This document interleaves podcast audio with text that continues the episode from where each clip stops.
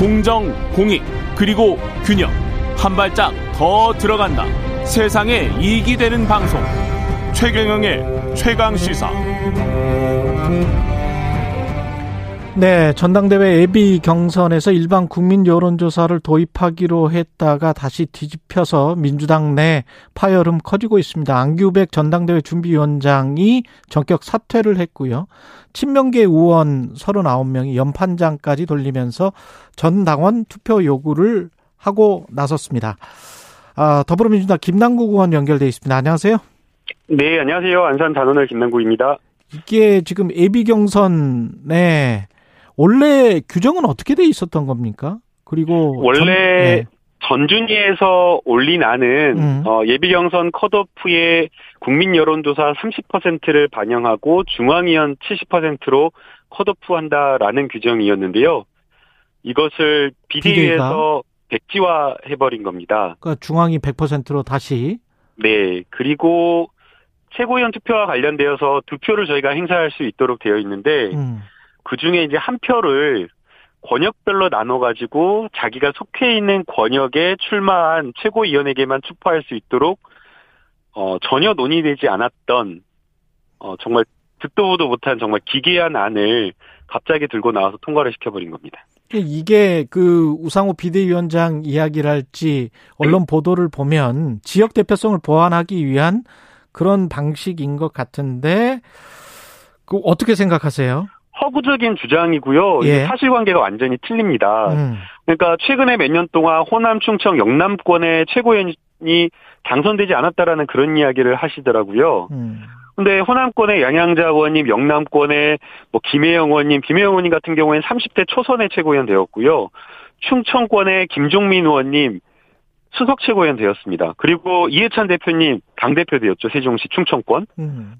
다 그렇게 되었는데 없는 사실로 가지고 무슨 지역 안배가 안 된다라고 이렇게 주장을 하는 것은 어, 정말 말도 안 되는 주장이라고 생각이 되고요. 그리고 지역 안배를 한다고 하더라도 가장 그 권리당원들 개인이 가지고 있는 그 자유로운 투표를 제한하는 방식으로 하는 것은 잘못되었다라고 생각이 듭니다. 그런데 비대위는 왜 이렇게 바꾼 거예요? 100%? 어, 저는 이게 기득권 지키기라고 보는데요. 예. 특정한 사람, 특정한 세력을 최고위원회에 보내기 위한 꼼수라고 저는 보입니다. 아, 그래요? 네. 그러면 말고는 이미, 생각할 이미, 길이 이미, 없습니다. 이미 계산이 돼 있다? 이미 계산을 하고 저는 의도된 작전이 아닌가, 꼼수가 아닌가라고 생각이 됩니다. 그럼 어떻게 해야 공정한 겁니까? 어, 저희가 이게 그 충분히 논의가 되었는데요. 어, 저희가 과거에서부터 많이 이야기가 되었던 게 당내 민주주의 그리고 당내에 좀 더 많은 당원들이 참여하고 당원들의 의사가 반영되는 그런 구조를 만들어야 된다라고 이야기를 하고 있고요. 예. 그 다음에 동시에 또 당심과 민심이 괴리가 되기 때문에 컷오프라든가 또 전당대회 본선 과정에서 우리 여론조사, 국민 여론조사 비율을 높여야 된다라고 이야기를 많이 했습니다. 저도 네. 이제 최강시사에서 인터뷰할 때 그 주장을 처음으로 했었는데, 음. 그래서 전준위에서도 아주 미흡하지만 일부 30% 여론조사를 반영한 겁니다. 사실은 이것도 실망스러운 아니죠. 예. 그런데 그마저도 돌려버린 거기 때문에 문제가 있다라고 보는 겁니다. 그러면 그 이거를 받아들일 수가 없나요? 어떻게 해야 되나요? 그러면 어떻게 당연히 이건 당연히 받아들일 수가 없죠. 왜냐하면 음. 이거는 진짜 당내의 민주주의를 죽이는 결정이고 당내의 개파주의를 더 강화하고 기득권만을 지키기 위한 그런 전대 룰이기 때문에 예. 혁신과 쇄신과도 완전히 거꾸로 가는 퇴행적인 전대 룰입니다. 그래서 어, 당연히 이것은 받아들일 수가 없고, 그래서 이제 어제 저희가 긴급하게 한두 시간 정도 이제 기자회견 참여하실 의원님들 모았는데, 어, 처음 모았을 때 한 40여 명 정도 모였는데요. 예. 추가로 해서 지금 현재는 어, 65분의 의원님들께서 지금 반대하고 있는 상황입니다. 그 아까 제가 연판장 돌렸다고 하는 그 숫자예요?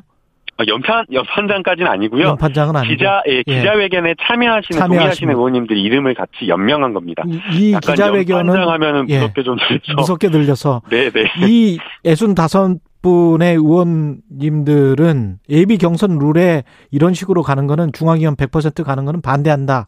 이런 이야기입니까? 예비 경선도 그렇고 최고위원회 룰 문제도 마찬가지라고 생각이 됩니다. 최고위원회 룰도 좀 설명을 해주세요.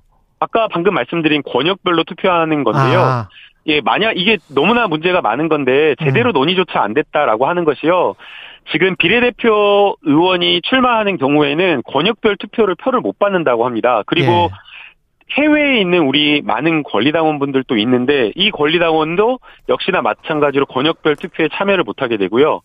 그 다음에 또 동시에 정책대의원들 한 7천여 명, 8천여 명 있는데 이 정책대의원들도 권역별 투표를 못하게 되는 상황이 발생하게 됩니다. 지금 그러니까 그- 예 말씀하시죠. 이런 여러 가지 문제를 전혀 생각해보지 않고 그냥 구멍이 숭숭 뚫린 룰을 만든 거고요. 더 나아가서 만약에 이 권역에 후보자가 나오지 않으면 또 투표를 못하게 되는 그런 문제가 사표가 발생하는 문제가 있고 후보자가 나온다고 하더라도 만약 당원들이 그 후보자가 마음에 들지 않는다라고 하면 사표가 대량 발생하는 문제도 있는 겁니다. 그 당무위에서 만약에 납득할 만한 결정이 안 나오면 네. 이거는 어떻게 해야 돼요? 전당원 투표 같은 걸 붙여야 돼요? 어떻게 해야 됩니까?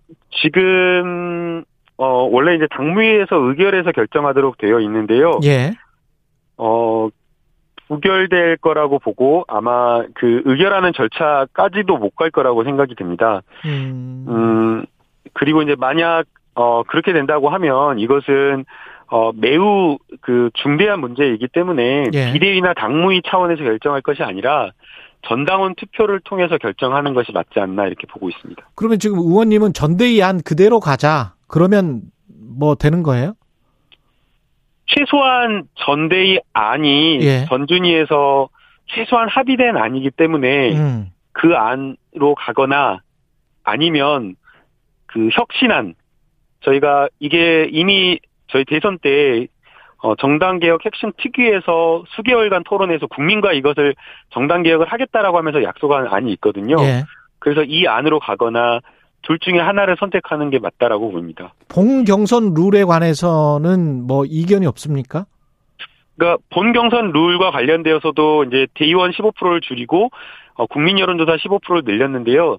사실은 조금 더 국민 여론조사를 높이는 방향으로 가면 좋았을 텐데 음. 아쉬운 측면은 있습니다. 그러나 어, 합의가 전준위에서 충분한 토론을 거쳐서 합의한 아니기 때문에 이것 정도도 존중할 수는 있다라고 보입니다.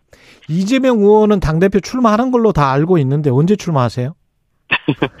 지금 이제 제가 뭐 출마한다 안 한다 이걸 이야기하기는 어려울 것 같고요. 예.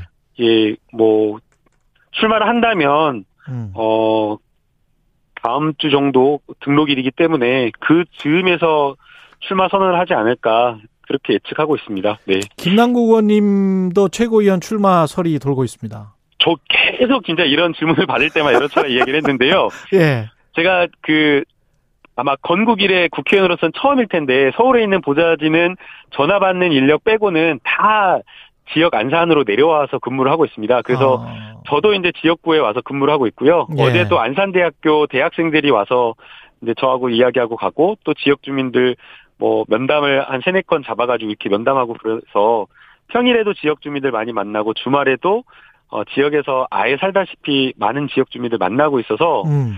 어, 최고위원 출마를 사실은 안 나가는 쪽으로 생각하고 있습니다. 네.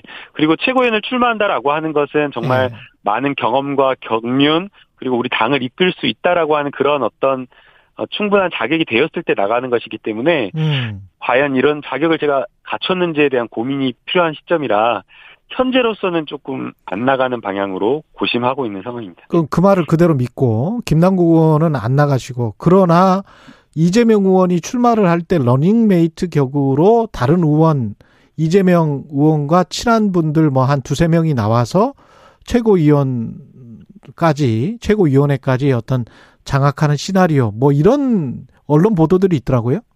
이제 장악하는 시나리오 하면 이것도 약간 좀 뭐 불순하게 야, 들리니까 아 좀 좀 세게 들리나요? 예, 함께 예. 연대해서 예. 지도부를 꾸릴 사람들 이렇게 표현한 게 좀 순화된 표현이 아닐까 생각이 드는데요. 예, 하여간 그, 예, 어, 예. 떻게 부르든 뭐 간에 그런 예. 그런 이야기 때문에 출마하는 것 아니냐라는 이야기 하시지만 예. 이제 뭐 저 아니더라도 또 많은 훌륭하신 의원님들 또 함께 생각을 같이 하시는 의원님들이 또 계시기 때문에 예.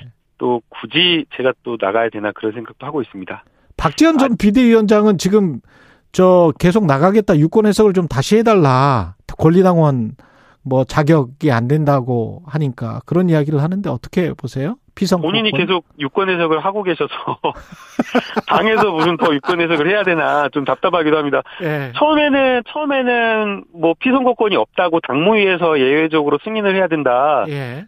그렇게 이야기를 하셨다가 또 최근에는 말을 바꾸셔가지고 음. 피선거권이 있다라고 말씀을 하셔서 뭐 저희가 어떻게 해야 될지 모르겠는데 어쨌든 이게 당원 당규의 원칙을 정하고 있습니다. 그래서 여기에 대해서 예외적인 특혜를 달라고 하는 것이 어 저희가 공정과 상식이라고 하는 이런 어떤 사회적 가치에 비춰봤을 때도 바람직하지 않고 음. 원칙을 훼손할 만한 원칙에 대한 예외를 이렇게 인정할 만한 특별한 사정이 있는지도 의문입니다. 음. 네, 그래서 조금 너무 좀 지나친 측면이 있기 때문에 박지원 전 비대위원장님께서도 조금 더 주변의 목소리를 듣고 아 내 생각이 무조건 옳은 것은 아니구나 틀렸을 수도 있구나 음. 그런 좀 겸손한 자세를 좀 갖는 것이 필요하다라고 생각이 됩니다. 당 대표 출마 못하는 게 그 이재명 의원의 의원 의중이 뭔가 반영된 것 같다 이렇게 지금 이야기를 하고 있잖아요. 박지원 전 비대위원장은 근거도 그거에 이제 근거가 없는 이야기인 거죠. 근거가 예. 없다. 예, 그러니까 너무 이렇게 세상을 이제 자기 중심적으로 생각하고 음. 본인이 굉장히 막 엄청난 그 막 대단한 사람이라고 생각을 하시는 것 같아요. 예. 근데 겸손하게 생각할 필요가 있다고 생각이 됩니다. 알겠습니다. 대선 주자인 이재명도 당 대표를 음. 해야 될지 말아야 될지 너무 고민하고 내가 하면 잘할 수 있을까 음. 이게 될까 이런 고민하고 우리 당내 삼선 사선 의원님들조차도 많은 당 많은 당원들의 사랑을 받는 분들도 알겠습니다. 고심하고 아직 자격이 안 된다고 이야기하는데 더불어민주당 너무- 너무 예. 지났습니다. 김남국 의원이었습니다. 고맙습니다. 네 감사합니다.